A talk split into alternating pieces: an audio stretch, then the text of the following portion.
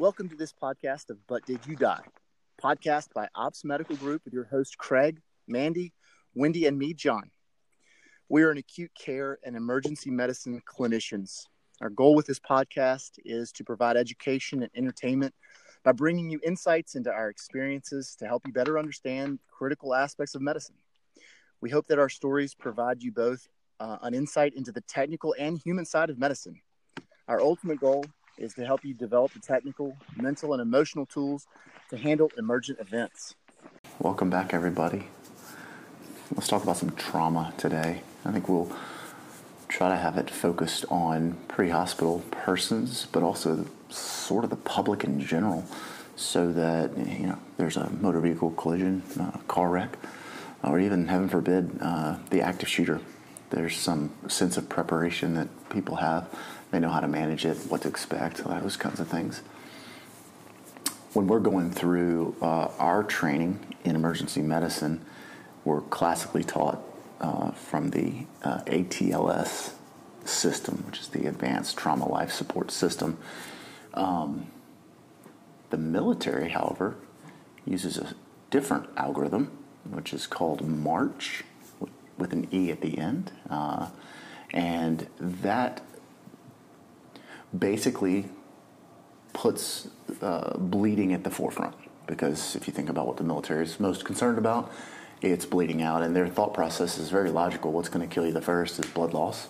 So uh, I do think that's really applicable, not only for um, our pre-hospital persons, but also for um, the public in general. Um, and especially since, you know, when we start talking about, you know, airway management in uh, the ATLS, you know, sort of the classic ATLS system, um, oftentimes we're thinking about it in terms of intubation. So we have equipment at the bedside, um, or or the EMS teams have the equipment. Whereas if you're, you know, involved in a car wreck or uh, pull up to the scene of one, uh, you unlikely have that. But if you see, you know, massive bleeding, you should you should take care of that first. So, um, one of the things I it was interesting. I took a, a trauma course couple months ago, and um, they put us through some different scenario training. But one of the things they did, probably within the first 30 minutes of being there, there's the train. uh, so within the first 30 minutes of us being there, uh, they had us uh, take out the tourniquets that they had provided us for us. Um, and these were the, the CAT tourniquets, the combat, mm-hmm. what is this, combat uh, application tourniquet. Mm-hmm. Um, uh, and um, apply it to ourselves. But the catch was he actually showed a video of one of their uh, pig labs where they were training, and so they would open the artery, and you'd watch the artery, you know, spit out blood really fast, really fast, really fast, and then it slowed down and it slowed down and it like went to a trickle. Um, took a right around 30 seconds to basically bleed out. So he's like, okay, I'm gonna start this video, and I'm gonna say go, and I want y'all to put the um, tourniquet. Uh, tourniquet on. And he's like, you can use your dominant hand. He's like, that's fine.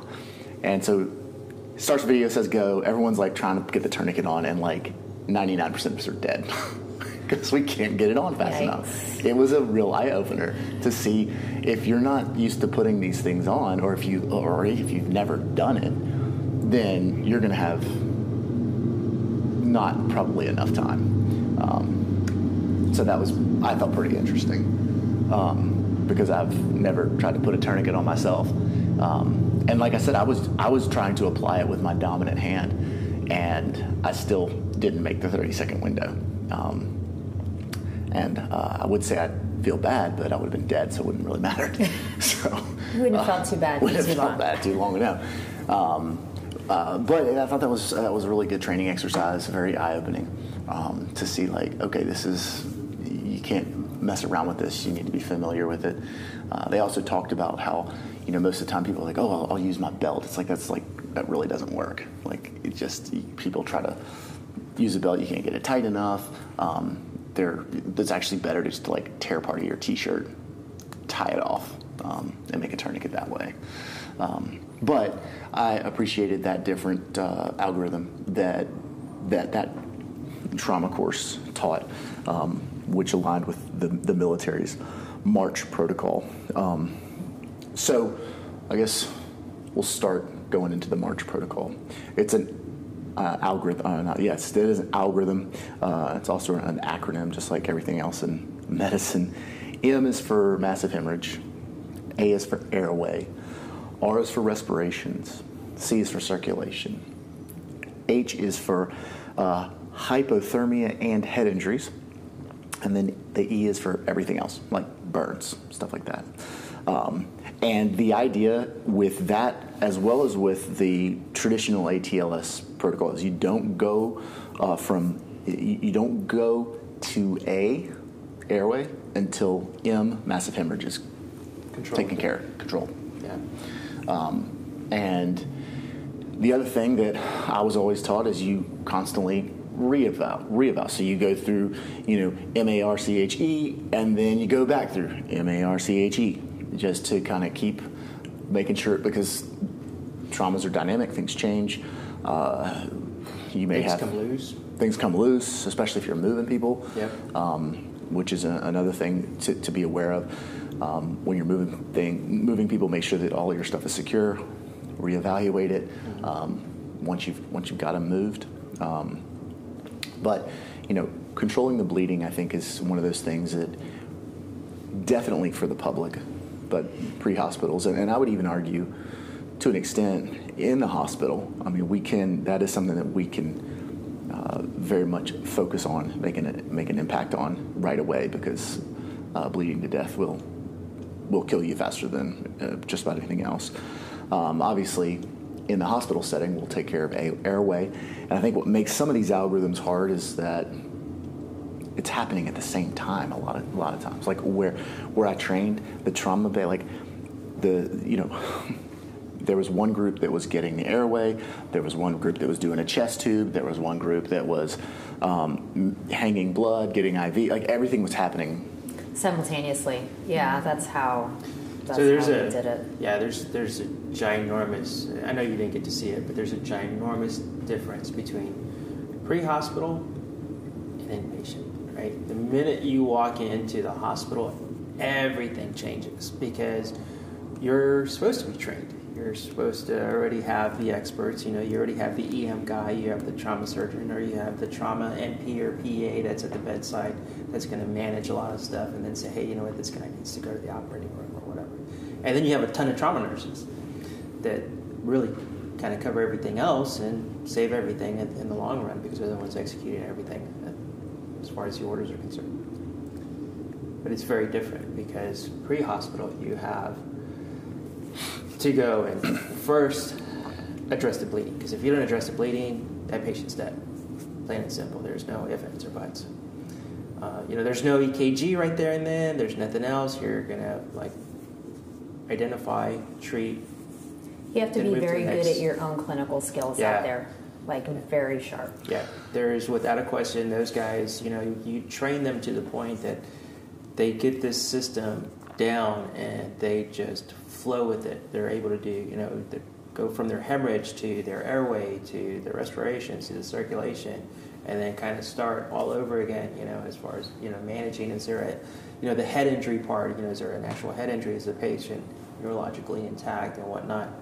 And then the quick phone call, like, you know, is it a nine line or is it an EMS line? And I'm going to pick up the phone and say, hey, we're going to move this patient right now.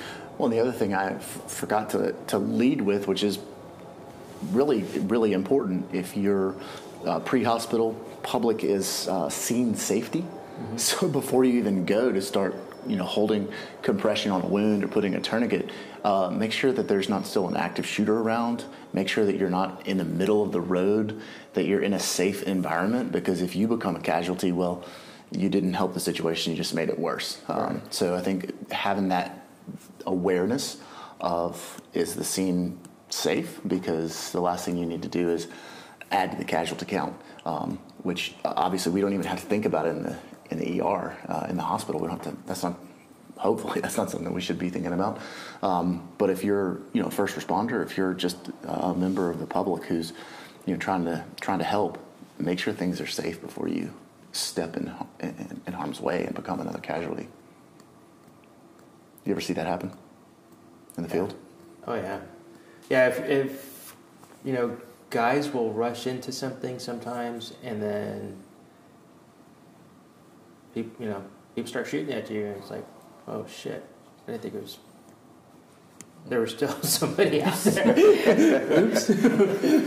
The guy, the guy who taught this trauma course that I took was uh, a, and it changes the dynamics Yeah. like really super fast because then it's like you have to have superior firepower at that point to go and secure the area and then make sure you can move your guy and it, sometimes you're not even treating you're just moving the person to a different location so that way you can just treat the person at that point the guy who taught the, the trauma course that I attended was a retired Green Beret medic, and he was telling a story about one of, I I guess it was his, it wasn't one of his direct teammates, but he was over multiple teams. So it was, this guy was doing chest compressions on someone, and he was he was covered, like he was under uh, under cover, so he was safe.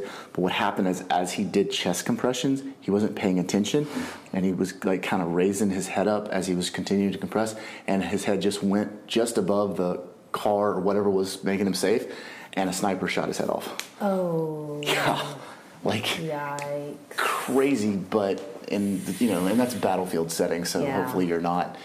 That's not the situation that you're dealing with in you know in the civilian world. But the point was made: pay attention to your surroundings, um, because uh, you know even if you're.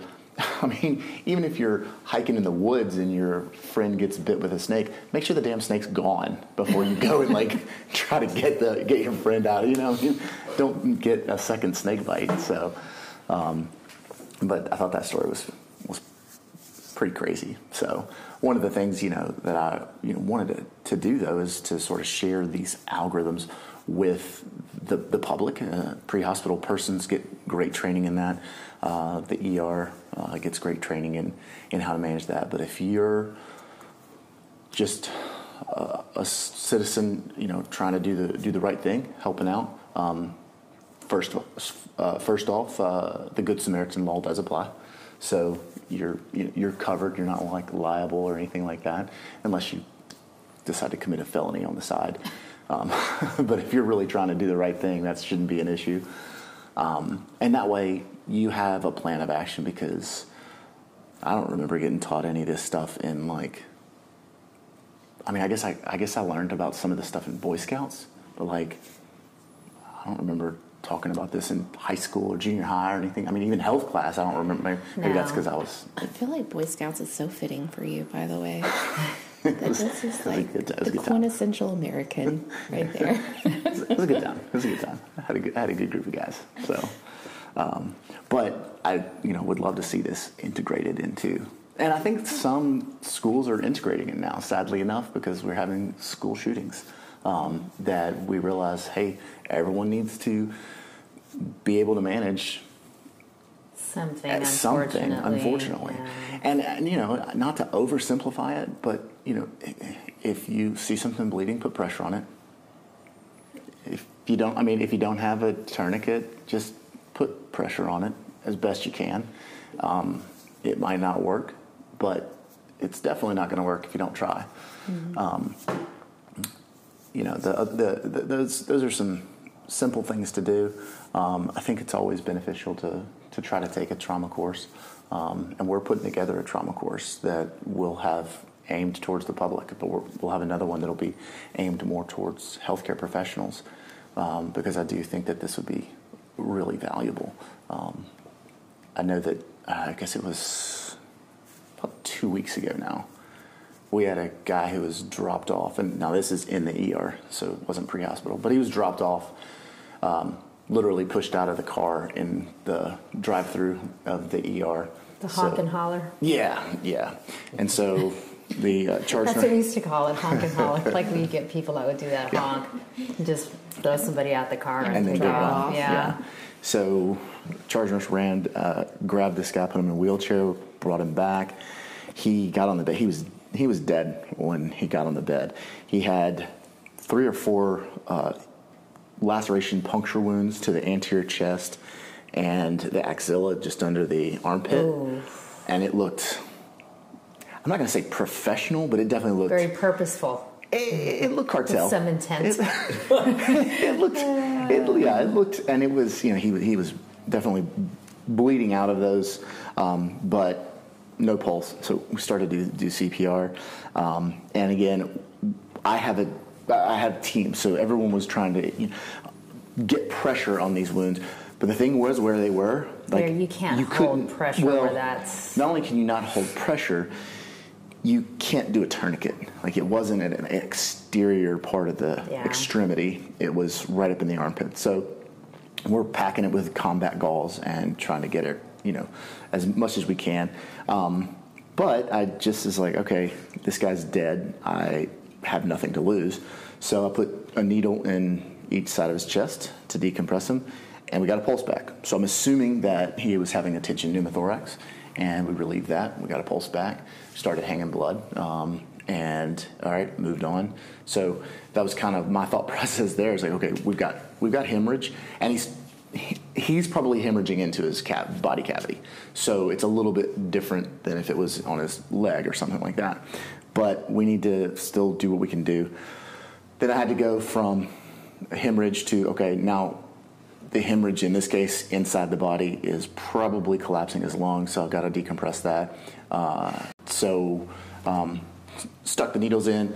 Um, maybe it had nothing to do with it. I, I don't know. Um, ultimately, I ended up having to put chest tubes in, um, which uh, got a lot of blood out on the left, uh, just air out on the right.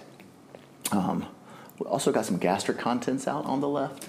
Um, actually, I take that back. It didn't. That didn't come back from the chest tube. That would be really bad. When we were doing chest compressions, gastric contents were coming out of one of the wounds, and I was like, "That sucks." Um, yeah, it was. Yeah. Was, it was. It was bad. I haven't seen anything that bad since. I haven't seen anything that bad in a while. That was. Uh. It was pretty bad. Uh, but no, I. I did not uh, put a chest tube in the stomach. So I'm just put that on that right now. Your aim's way off. Just, That was- just saying that, that was been not. bad. That did not happen. But the gastric contents were coming out of the, the guy's wound. Um, so we got that in. Got got him intubated, and again. Uh, a lot of this is happening simultaneously because I've got a team of people that can help me do all these stuff. Um, at that point, we're hanging blood. You know, he's he's arrested. We got it. We got his pulse back. We've got blood. Pro- I think we gave him six units before he was able to be transferred. And in our shop, we're not a level one trauma center, so we transfer these patients. So um, we also um, were trying to do everything we could to keep this guy warm. Because you'll hear them talk about the lethal triad. You all remember that? The coagulopathy and acidosis and hypothermia. And so we're trying to keep this guy warm, which is really difficult um, when you're trying to also expose them to do a chest tube or you know hold pressure or whatever. That's why most trauma bays that I've ever worked in are like 80 plus degrees. Um, Yeah. I- We used to keep ours, Yeah, yeah. yeah. We used to Yeah. keep ours at like a nice 88. Yeah, and the surgeons would come in and turn the temp up, and we'd spend the whole day just sweaty and gross. I nasty. remember. That I remember as so a disgusting. as a med student, and uh, I did not talk to surgeons as, as a med student. I wanted to be as invisible as possible. but one of my uh, less than uh, socially adept uh, colleagues, student, made some comment. Um, he's like, "Damn, it's hot in here." And one of my turned out to be one of my favorite uh, surgery, surgery attendings. Just looked at him. He said, "It's not for you. It's for the patient." and I was like, "Oh shit." Um, but that's exactly right. You know, this hypothermia, we can control that. We can keep the temperature up. So we're trying to keep this guy warm as well. But we're trying to get him transferred as fast as possible because he needs a trauma surgeon. Yeah. They're going to have to open this guy up and probably open up ch- chest and abdomen um, because I don't know if yeah I, I just all I know he had bad wounds um, and we had stopped the external bleeding. We had chest tubes in. He was intubated and secure. I mean, he was as stable as he was going to get in our shop. Uh, we had blood products hanging, um, and then we wanted to get him there. Now, if that's you in the field, the best you can likely do is try to control the hemorrhage and bandage up in a way that allows the air to naturally egress from the chest. Um, but oftentimes, even that, you know, you, you can you can only do so much in, in the field with that type of situation. Um, Some of the flight crews now um, will put in chest tubes and Mm-hmm. central lines and the whole bit. So I guess it just depends on who you call or who gets there first or whatever. Yeah, Yeah, but that's once again, most of the time that's they've already been seen by the time most flight crews Yeah. get there. yeah, and I mean, you know, again, if you're if you're by yourself, don't use your cell phone to take a video. Use your cell phone to call nine one one.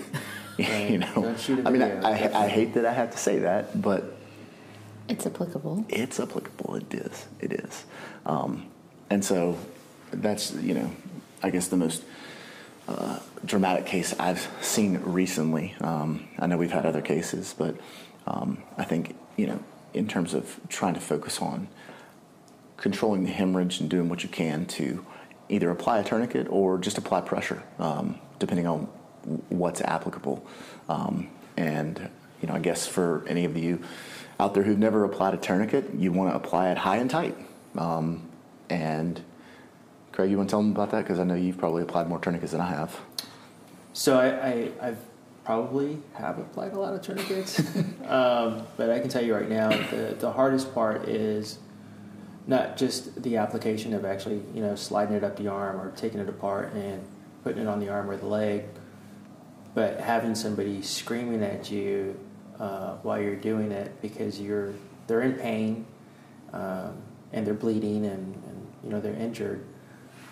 But that's that's really the hardest part is you know you're putting this thing on you and you're cranking it down and you're checking for a pulse below if there is somewhere where you can check or you're just watching the bleeding um, which makes it really a lot more difficult and then you're you're cranking because you know you're cranking this tourniquet around um, with a lot of force because you're you're excited and you're trying to do the right thing, uh, and you're trying to stay on your algorithm, right? You're, you're saying, okay, he's talking to me, he's yelling, he's talking to me, he's yelling.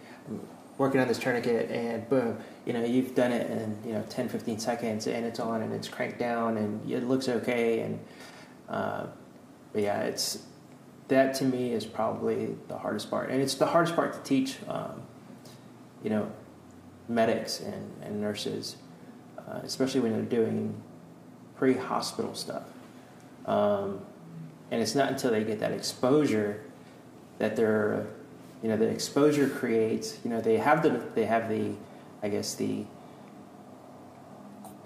in classroom knowledge, but once they get the exposure and they're able to combine it, then they get a little bit of confidence with it. Uh, it, it changes the, nine, the entire dynamics of how they're going to manage patients from there on forward. Yeah, definitely. And And it's hard for because physicians, and, and I'm not saying physicians in general, but anybody that practices emergency medicine, like you get this person that comes in with a tourniquet, um, and you, you can be an NP, PA, whatever, or even a surgeon, um, and the first thing you want to do is like open the thing up and see if it's actually if it's actually still bleeding.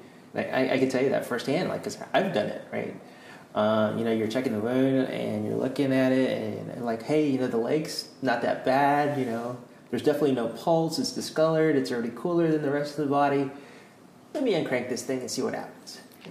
Well, I'd say that the single biggest mistake that we get on the hospital side is that the tourniquets aren't tight enough. And I think You're that right. there's historically that fear that oh you're going to do, you know, damage to the limb if you if you put it on too tight or if you leave it on in place too long. Um, The hardest part is really the pain. I mean, 'cause Yeah. the, the thing really genuinely hurts when you once you get it on there. And if you've never had one on, uh, put one on. Have someone put one on you. It it hurts. I mean, and if you and- put it on and- your thigh and have somebody crank it down, and I- it, I- it'll change your dynamics of what a pain scale should yeah, be. and, I, and, I'll, and I'll tell you, like if What it's, a real tennis. Yeah, if, but- but if it's not painful, it's not on tight enough. it's not on time enough. That's absolutely correct. and that's that's the thing that I think is is really hard when you're you've got someone in pain, you're putting them in more more pain to help them, um, you know. And it's I guess it's one of those things where it's you know this this idea of, of doing no harm is, is kind of uh, it's frustrating. It's like the intent behind that makes Yeah. sense, right? But you know sometimes you have to do harm to do good, and Yeah. that sounds weird to say, um, but it's you know you're you're harming the person in a way by putting that tourniquet on. I wouldn't to- say you're harming them. Well, you're that's definitely part of you're it. definitely you're definitely causing Inflicting pain. a little more pain. Yeah, you're definitely causing some pain, but at the same time, you're saving their life. Right. So these are your options. You're either going to deal with this really bad pain for a little bit, and then I can treat the pain. Uh, but I, I genuinely don't think you're, and that's just me. You know, I mean, I know that you know we've all seen different things in different parts of the world, and there's a lot of dudes that have made it home because of tourniquets. I can tell you that right now. Well, and the other thing, you can leave them on a lot longer than people think. I Oh, mean, yeah. Six, eight, 12. I've even seen some papers that have uh, evaluated 24 hour tourniquets in place, which hopefully is not the majority of people that are dealing with this. Um, but it, you're not going to do any harm uh, by putting a tourniquet on. Um, you- you're, because your alternative, even if they lose a leg, the alternative is that they die. Exsanguinate, yeah. Yeah. They exsanguinate and die. Um, I think by the time you get the tourniquet on in the field and hopefully you they get to a hospital in a sufficient amount of time. As long as it's not any like a, you know, thoracic wound or I think that would be sufficient. Yeah, no, no, no tourniquets on the neck. That's You would be surprised. that's that's murder, but okay.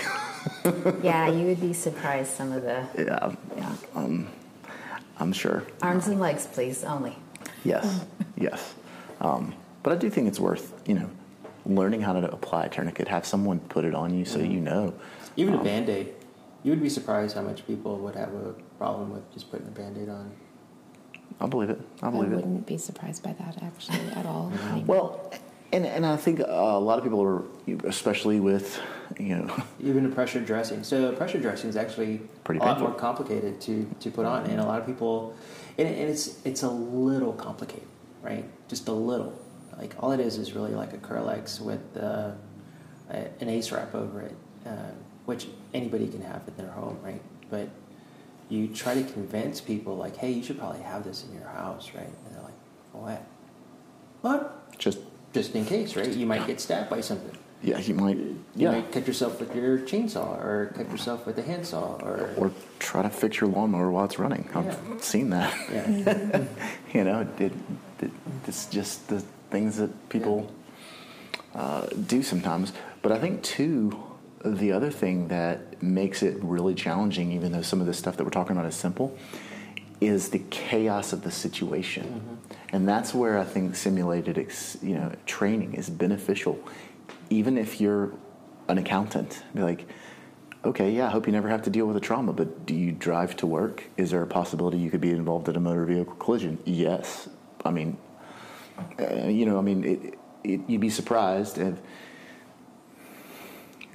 that there's the chance. I mean, it's sure it might be low, um, but if you have some training in how to do that, and in a simulated environment where there's stressors in place, and you've got other people screaming and yelling and, and you know all these other things going on that you're trying to think and focus while not letting that distract you, it's pretty beneficial to have that simulated experience when it, the patient in front of you is faking it as opposed to um, when it's real and it matters. I also think that kind of wound um, dictates what you should kind of use as your modality for treatment, right? So, you know, um, there's a there's a simple algorithm when it comes to gunshot wounds, right? So, if you if you're shot with a handgun, the handgun is designed to only put a hole in you, and then if you're shot with a rifle, it's designed to put a hole through you. So now you have to small, you know, handgun, you're normally going to have one entrance wound, no exit wound.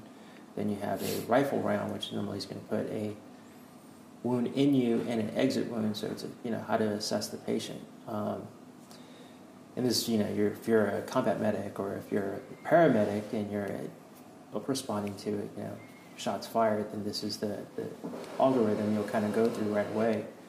Um, and then you have stab wounds, right? Stab wounds are, in my professional experience, a lot more complicated to treat, right? Because they're deeper, they're going to go in all sorts of different directions. Um, and it, it's overall just a lot harder because you tend to have to pack a lot deeper uh, in those scenarios, and and if they're in a leg or an extremity, you know, any any kind of extremity, um, there's tends to be so much more blood involved because you've opened different, you know, areas of capillary beds uh, versus a gunshot wound goes through, goes out the other side. There's a little bit of blood. It's not always a whole lot, um, unless it hits them, right? I guess it depends on what you're using. I've seen a lot where they use the hollow points, and those things tumble, and it's it's obliterating. Like it's awful. We had one guy that came in and he got shot in the shoulder um, on the right, and Did it hit single entry, and it blew out the back. Yeah. Like it was awful. It was awful.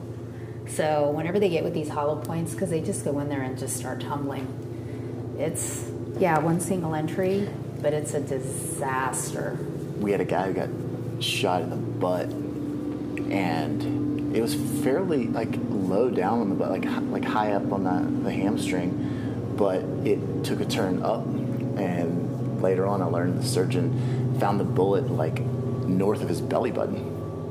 You know, when they were running the bowel and, and doing that. So like bullets do weird things in the body. Mm-hmm. Um, they're definitely, like you said, the type of bullet definitely Mm-hmm. matters. The caliber, the caliber of the bullet definitely matters. Um, but those types of penetrating injuries, you know, where you're most likely going to be having to hold pressure because you're not there's not a tourniquet application you know, appli- applicable, um, then you know you do the best you can to pack it, hold pressure on it, um, and then call 911, get them to the hospital. Um, and then the other thing, like if you if you have gloves, wear gloves. I mean, it's it's one of those things you want to protect yourself. But Yes. how many people carry around Yeah. gloves? We have them in the hospital everywhere. We don't even think. I mean, people may now because of COVID, but even that, um, you know. So you know, you want to be I don't mindful think of that your people own. are very. I, I don't think they're like us, where we're like that's the first thing we reach for. But you know, people just in no, but public. they. My, my thought is people might also refrain from helping if they see a bunch of blood pouring out because they're like, well, I don't have gloves. And oh, okay, Take a T-shirt. that's what I was gonna say. Is Yeah. like, take a T-shirt and Take like, a T-shirt and you know, wad it up, and your Exactly. hand is protected. yeah. So You have a dressing. Yeah, and I mean, I- I would also, I don't know, I don't have the data, but I would suspect that you're still pretty safe. I mean, even if the patient in front of you is HIV positive, if you don't have any open wounds on your hands, Yeah. you're probably okay. I mean, yeah, I want you to protect yourself as well, but I would, you know, hate for you not to help just because you were like, oh, I can't, I can't use a T-shirt. Yes, you can. So, um, just An article of clothing is better than just standing there staring at somebody. And, Bleeding to death. yeah. Yeah. Yeah, yeah. I mean, those are the kinds of things that unfortunately happen to everyday people that they're not trained for it. And I think even just it, it happening to you know one of your family members, um, and you know you get an overwhelmed sense of like shock out of it versus what you should get, which is, hey, let me revert back to my training, right? Or you're kind of like me, and then you kind of laugh a little bit, and then you're like, oh shit, maybe I should address this, right? okay, yeah, maybe it's real. yeah, I've heard all kinds of stories where you know doctors think that their kids are like full of it, and they're like, "You're fine, you're fine," and then it's like, eh, "That was your appendix, my bad." Uh, okay, I should have taken you to the ER. yeah, So you need a surgeon. yeah.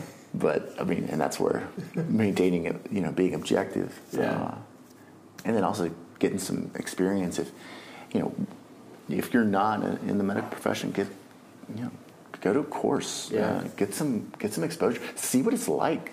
Um, Because because yeah, simple exposure will build a little bit of confidence, Yeah. and then that little bit of confidence builds a little bit of knowledge, and then you start becoming a little bit more comfortable. And if you're like an adventurer, right, um, Oh, you got to have like some of this stuff in the Some kind of basic Yeah. first aid. Yeah. Yeah. If you're an outdoorsy guy, you got to have, and, and even to me, um, you know, one of the things that I, I kind of harp on, and especially on my medical teams, is, you know, don't be scared to get criticized, right? Like, don't be scared to like get exposed and get criticized and get coached, because the way I do things is not always the right way, right? And sometimes I need somebody to bring me back in and be like, hey, you know what, you, the way you put that tourniquet on took too long, right? And you need to do it a little bit faster, and this is a faster way. Or you know what, we're not going to use a cat too. We're going to use a different kind of, you know, tourniquet. Um, so it, you know, it just all depends. And then, um, Or the way you've been doing it might have been right for the past 10 years, but there's new data out that shows that now there's a new way, Yeah. and it's actually shown to be superior, and here's why. Yeah. And that's like one of those things when the people are like, well, this is how we've always done it. It's like, well, you might have always been doing it wrong. Yeah. Like, you know, or you that- could have always been doing it slower. Yeah, yeah. So I think yeah, don't be afraid to get criticized and learn, and also just having that additional ability to communicate to the pre-hospital EMS teams. Here's you know here's where the uh, laceration, the wound is. Here's what I did. It's going to help them so much more because I know oftentimes when we're talking to EMS, whether it's you know a cardiac arrest or or just an altered patient from home, it's like, what did the family tell you? It's like, dude, the family didn't. They couldn't tell me anything. Like, Yeah. that's so so not helpful to EMS, which then is not helpful to us, and we're having to just Which is know, not helpful to the patient. which is de- yeah, that's that's Yeah. really what I'm getting at because we're having to um, cast this giant net of all these tests that may or may not be beneficial, but we don't know because we don't know what we're dealing with.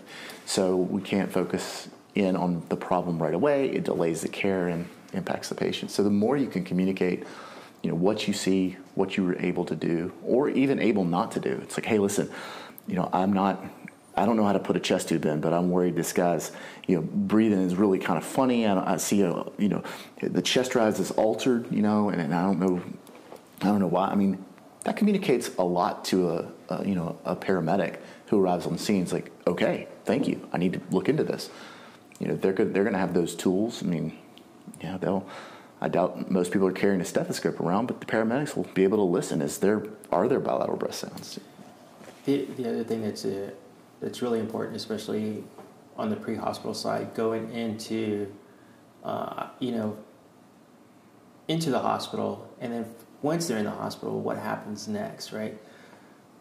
What what I've learned over my career in, in moving patients is there's a certain amount of physical reserve that everybody has, right? And so you start losing that physical reserve through each transfer. So the minute they pick that patient up off the ground, you know, overseas or here, depending on the type of wound, um, they put them on the, you know, the gurney or the helicopter, or the EMS rig, and then they move them to the hospital.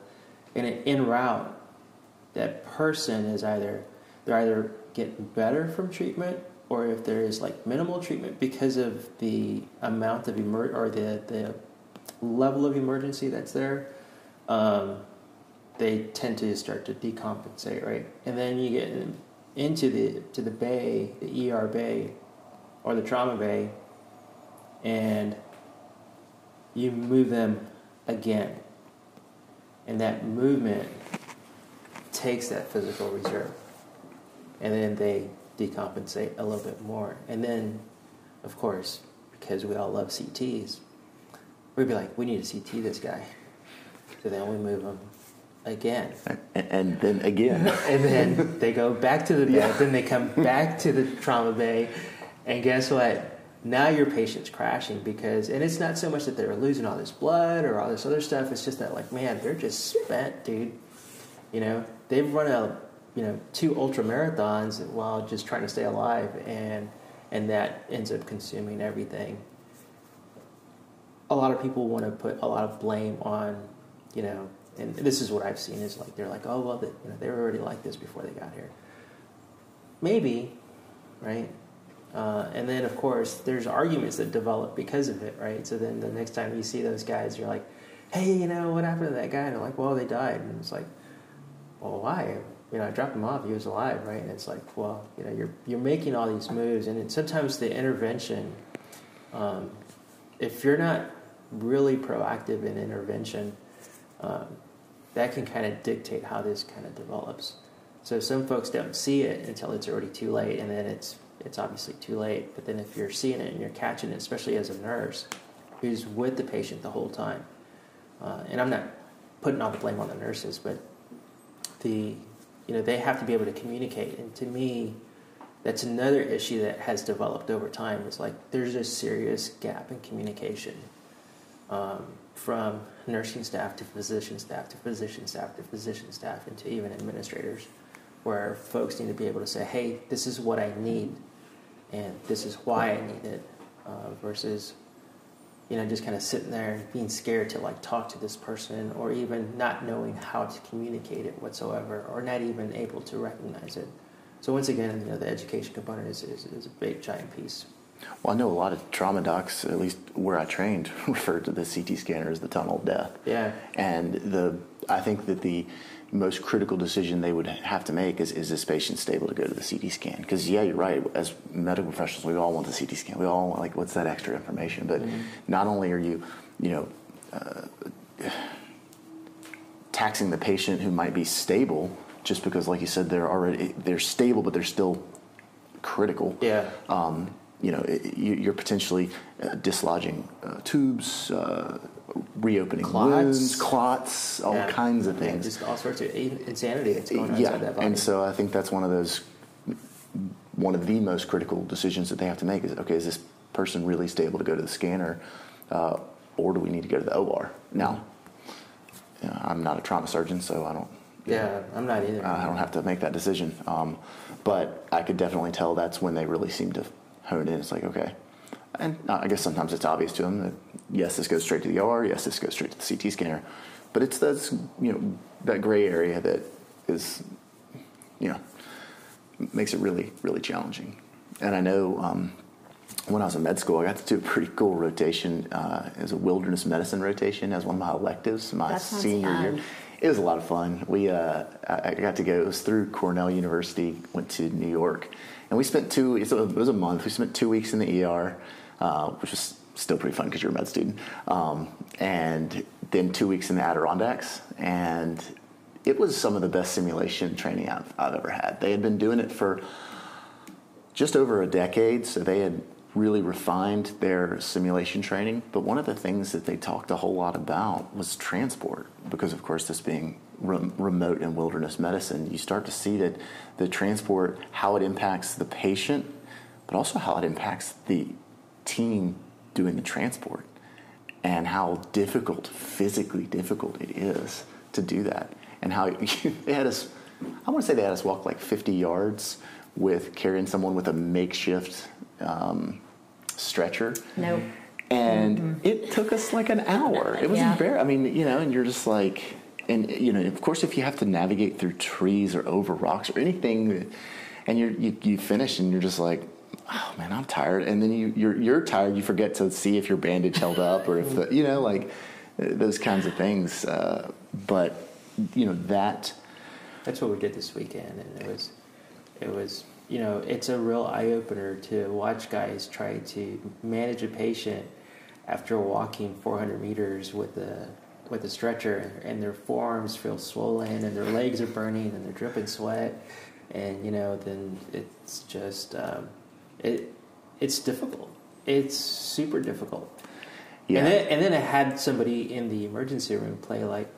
Uh, hey, what you did isn't good enough kind of role, you know? and, and you can just imagine, like, are you fucking kidding me? Like, we just walked in the sun in Texas heat, 400 meters, and my arms don't work, and you're telling me, they're like, yeah, your tourniquet isn't very good, and your your pressure dressing here isn't very good, and yeah, this guy needed needle decompression. What, what have y'all been doing out there, you know? Yeah. you know?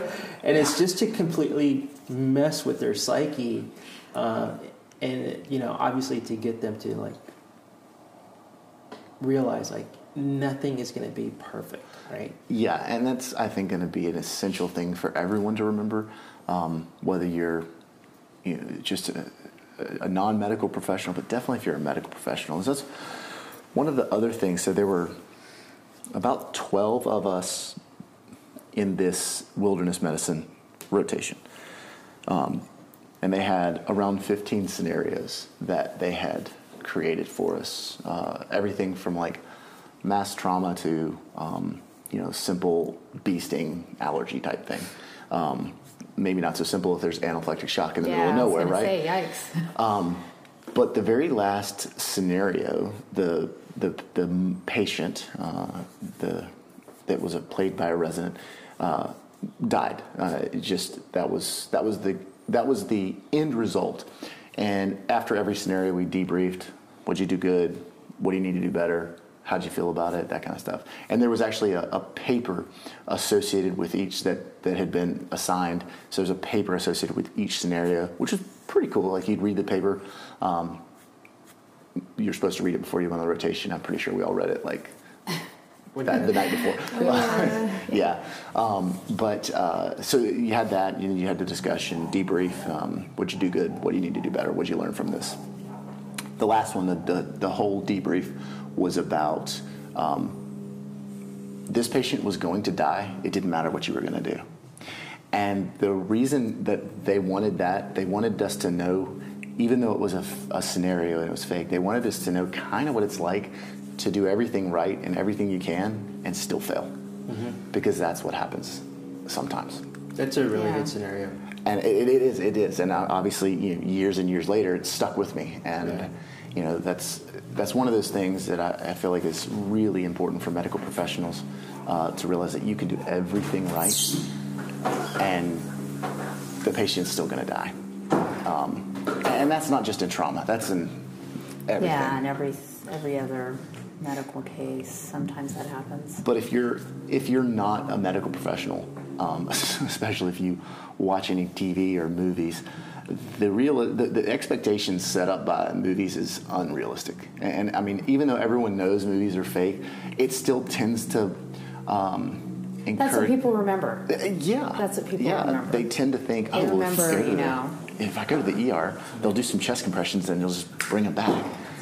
Maybe, maybe not, and maybe it brings their pulse back, but they're brain dead, and it's no, you know. So the expectations are unrealistic because yeah. of what Grey's people Anatomy, see. Where yeah. somebody, you know, is having chest compressions done, and then they get to the hospital, and then two hours later, they do a liver like, transplant, a heart transplant. Yeah, yeah. They're talking. And then they wake up and yeah, say, oh my oh god, it's great. Thanks for saving my life. Yeah. Yeah, and then they go have sex in the closet. It's really There Yeah, yeah. Yeah. make out totally. it's like totally appropriate. Get in the Lambo and take Yeah, off. of course. yeah, like, of hey, course. And that's the thing where you know that that kind of that kind of training, um, even if you're not a medical professional, just kind of knowing, hey, look, sometimes sometimes you just lose, and it sucks. Um, but it's really uh, it was it was good training. That, that that was definitely one of those scenarios that stuck out in my mind. I mean, it would have probably stuck out in my mind anyway because the scenario was based on a, a bear mauling one of the campers. it Oh, was like, yikes. It was, and they they did it pretty good because they would do the moulage where they would like Mm-hmm. put the put the blood or the the stuff on them, and so because it was uh, I guess there were. I don't know, five or six attendings, but there were five or six residents from Cornell's program in emergency medicine. So it was almost a one to one ratio of like med students to residents and or attendings, um, which made it really, really pretty fun. But they would moulage up, and, and this this guy was like, "Damn, you look bad." it was, even though it was fake, it was it look bad. You're fucked. Yeah, pretty much. So We can um, tell that just by looking at you. but is that ever? I mean, is that the is that kind of training stuff that your guys go through in the military? Um, I do, I do train and try to educate, teach failure, right? Because, in, as we all know, once you start practicing in the real world, uh, and, and you know, if you deploy, you're going to have to learn to adjust what you do immediately after you fail. Um, you don't get the luxury of, hey, you know what? I'm gonna go have sex in the closet, and I'm gonna go get in the Lambo, and I'm gonna go turn the TV off and everything's going to go back to normal. That doesn't happen in the real world, right? In the real world, uh, there is no commercial. There's another patient coming in 30 seconds later. And I, I absolutely think it's imperative that when you know you have young students and you have uh, young minds that you teach them to understand that losing and recovering from losing um, is is one of those traits that you need for the rest of your life. Because people graduate from NP school and they can't find a job. People graduate from med school and they, they don't get into residency, right? And, and so that's losing. Uh, and it's a, it's a hit to their psyche. And it's the same thing, you know, you're working in the ER and the ICU and you have multiple patient fatalities. Um, and that's losing. And you can sit back and you can work your ass off for hours and hours and hours. And so I, for my military dudes, yeah, absolutely. I, I train them to the point that I want them to know that you're going to lose, but at the same time, you have to learn how to recover because guess what's going to come in the door in the next, you know, 30 Yeah. seconds? It's going to happen all over again. In this next one, you know, hopefully you win and you do the right thing.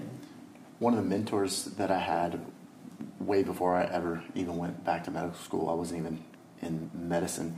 Um, he had a quote that I saved um, that I, I really like. Uh, this guy's name is Ken Edmondson, um, and he's a, really successful businessman. Uh, started several companies, um, but he does, does a lot with uh, business professional development. Um, and I was fortunate enough to work with him early in my career, but it was way before medicine. But the, the, the quote is this Success is not defined by how often you triumph, nearly as much as how often and how quickly you rise from the ashes of defeat. And I thought that was pretty cool. That those people who can bounce back, those are the ones who are going to be successful. Yeah. Those are the ones to watch out for. Yeah. Yeah, Yeah. because those are the ones, and you almost want to gravitate to them. Yeah, because they're the ones who can take failure in stride, learn from their mistakes, and I think that's one of those things that I know in uh, I know in like medicine. That's probably one of those things that's hardest to teach medical students and residents because they're so used to being at the top of the class and the smartest and the mm-hmm. best at whatever, and then you realize like you're gonna fail, mm-hmm. and you need to learn from that, and that's okay. Well, the problem with it in medicine is a lot of times when we fail, the patient gets hurt or dies. Yeah. So it makes it even worse uh, in, in a way. Um, but um, I kind of laugh because, like, I um, uh, one of my kids' favorite book series is actually uh, Jocko's uh, kids series called Warrior Kid, um, and I actually really love it. I mean, I kind of joke if you're an adult, you should read it. Like, it's a, it's about this ten year old boy whose uncle comes and works with him in the summer, um, and basically teaches him life lessons that are, are good. But one of the things that, he, he gets the kid um, involved in doing Brazilian Jiu Jitsu, like he just to build his confidence, help work with his uh, uh, strength. And anyway, the kid's going through a, a time where the, he's pretty good at it, and the coach wants him to compete, and the kid doesn't want to compete. He's like, no, no. And finally, the uncle sort of tears down, like, why don't you want to do it? What comes out, the, kid, the kid's scared, right? He's nervous. He's like, I don't want to lose. Like, I've never been in a competition before. Uh, I'm not really comfortable with it. And I loved what uh, Jocko put in the book that, you know, I've really, I've tried to push on my kids is, he says, he says, you have two options if you compete. You win or you learn. He's like, you don't lose. If you lose, the only way you really lose is if you don't learn from it. Correct. He's like, so if you take that approach to things, you win or you learn. I thought that was pretty powerful. I I really, I mean, I know it's coming from a kid's book, but I mean, and that's been one of those things where I've been able to use that on my own kids, you know, when they're like nervous about their swim meet. And I'm just like, hey, you win or you learn. And they're like, oh, yeah. Like that that processes with them. They realize, like, oh, okay, that's right. Yeah, it's a different perspective. Um, and I think we have to take that perspective in, in, into medicine too. Like, um, the, the guy I was telling you about earlier, the guy who got stabbed, we got a you know, call back from University later. He died in the operating room. I didn't get a chance to talk to the trauma surgeon because I did want some feedback. Hey, dude, did I did I manage that how you would have uh, managed it at a uh, you know an, an outlying hospital? Um, but I didn't get it. I didn't get that chance, and that's one of the, the harder things. But you know, you you Well, it goes know. back to March, right? I mean, all you can do is address the first part because Yeah. if you can't get past M, you're not going to worry. There's not going to be an A to worry about. Yeah, Um, that's Well, and and, and that's that algorithm. And then you think of like the ATLS, you know, hemorrhagic, you know, what is it scale? yeah, One, two, three, four, and you're like, you know, his heart rate's 160. Well, that's four already, right? So I mean, guess what?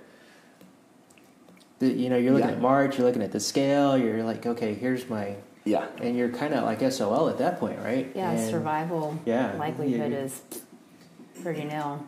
Yeah, you you can only have so much staff sticking their fingers Yeah. in their hands into. Well, and I think I, th- I think you know my perspective on that was yeah he came in dead, so I got him better than he was when he got here. That's true.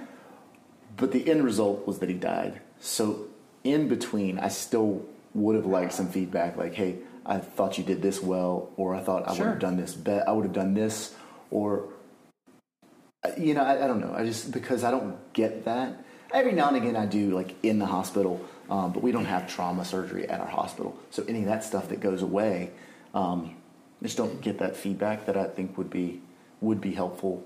Um, you know, because again, that this this situation, the learning would be like, okay, if this happens again, could I have learned something that could then benefit the next person? Yeah. As opposed to, well, I'll I'll still follow the the March ATLS, all, like I'll still do my my algorithms and I'll still do everything uh, to the best I know, but that's just it. Like there may be some, there's always new information coming out, and so, um, and, and I probably should have made more of an effort to, you know, try to get in touch with the trauma surgeon. But like you said earlier, just after that, there's another sprained ankle that comes in, and you've got to continue. You got to keep moving on. Yeah. You got to keep going to the next patient, and kind of have that same, um, you know, sense of urgency, even if, even if you know it may not be an emergency. There's still a sense that you have got to treat it Yeah. and get it home, so you can open up the bed for the next patient. I think the irony is the one person that should be writing the Press-Ganey score is not going to, and then the person that is going to write the Press-Ganey score evaluation is the person that shouldn't be. Yeah. So, yeah. and that's that's the irony in the, the world that we live in, right? Yeah, it is. It, it, it is, and it's hard to take that. It's hard to psychologically make that transition when someone comes in Absolutely. complaining about something that is clearly not an emergency. Best case scenario it might be an urgent care visit when you've just basically seen a guy dying and this person's you know complaining and been mean to the nursing staff and you're just like Their three month old rash. yeah, it's like an emergency now.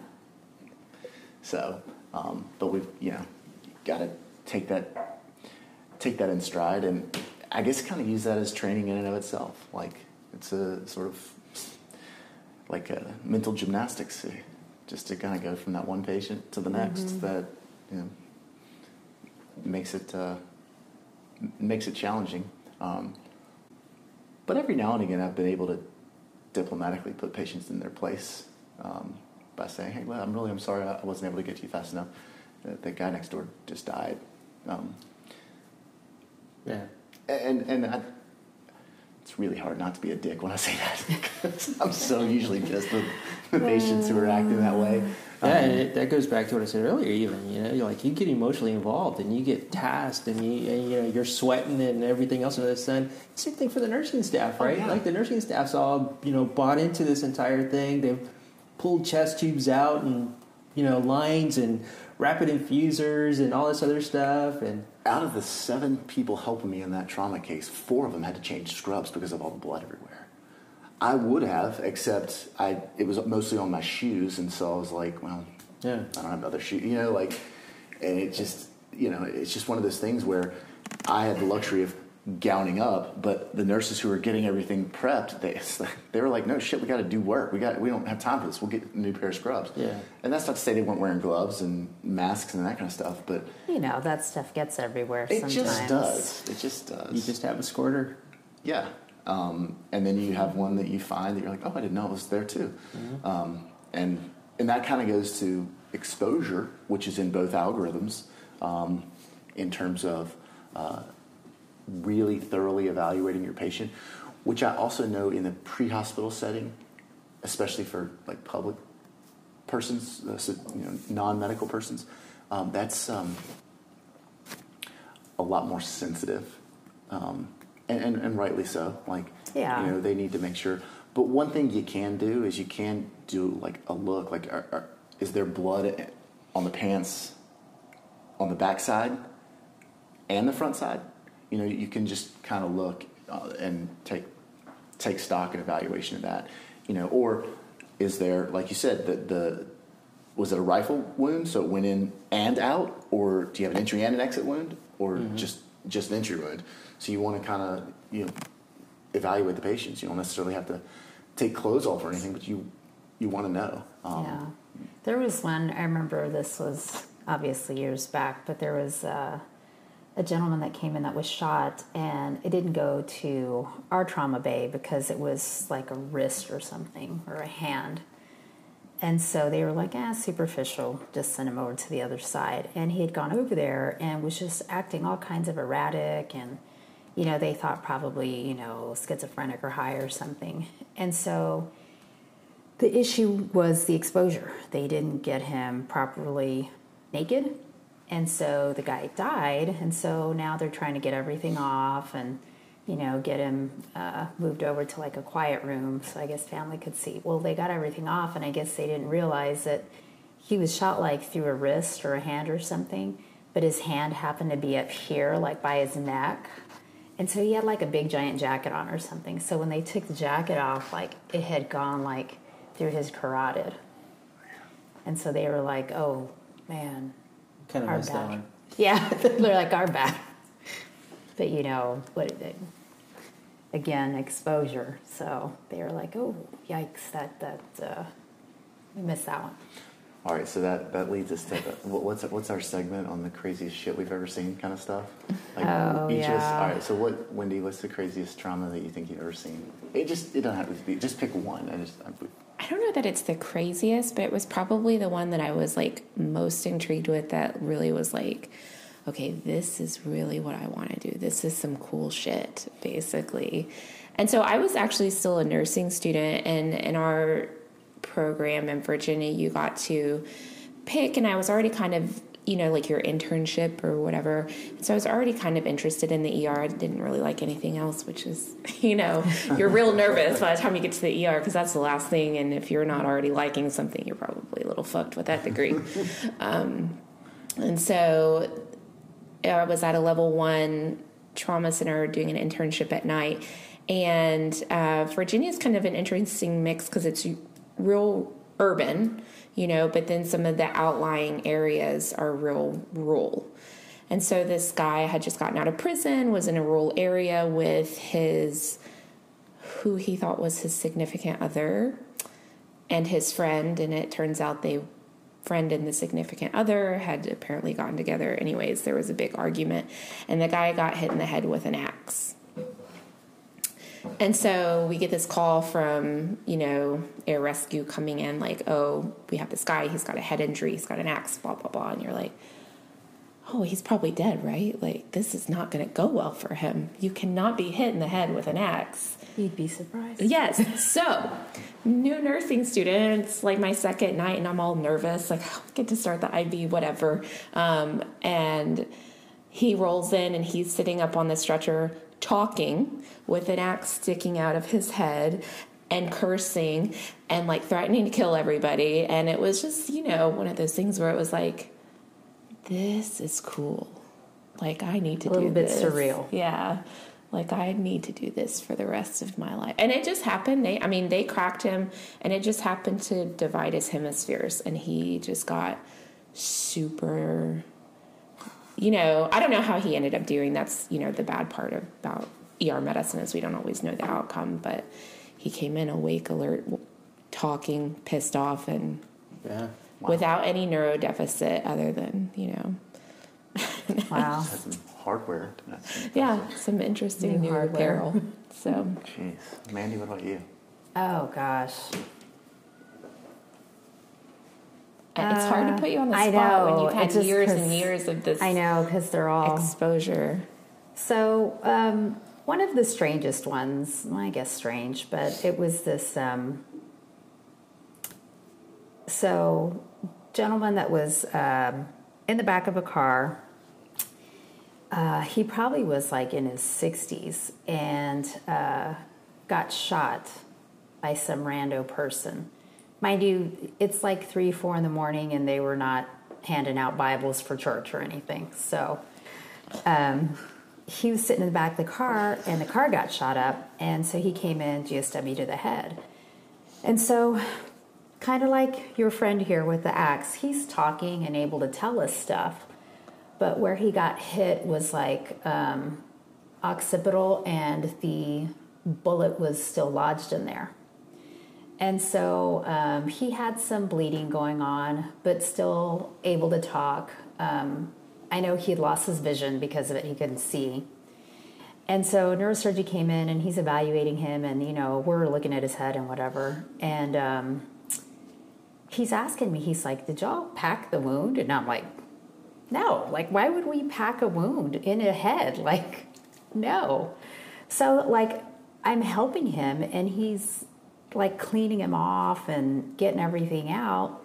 And it's like the cushion from the back of the headrest. Oh, damn. Yeah, was like also embedded in there. And so we're just pulling chunks of seat from the guy's head. Wow. And I was like, oh, and it's like foam and all kinds of stuff. And I'm sure it was really clean.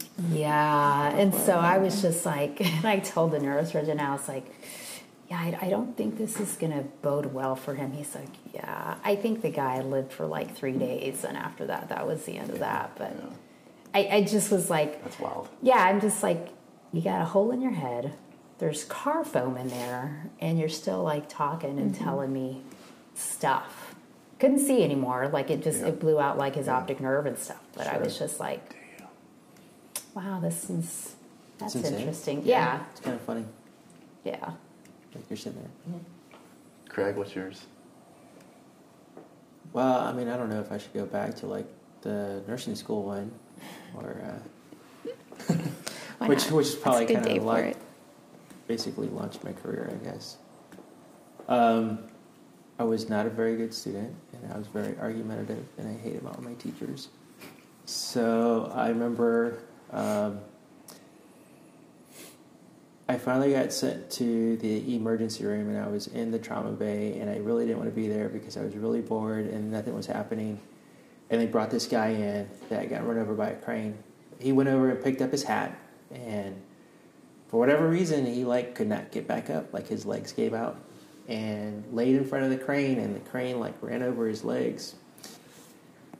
What happened was uh, the bone, like his femur bone, shot up through his hip and was curled up, and then his tibs came out the heels and was curled up on the end.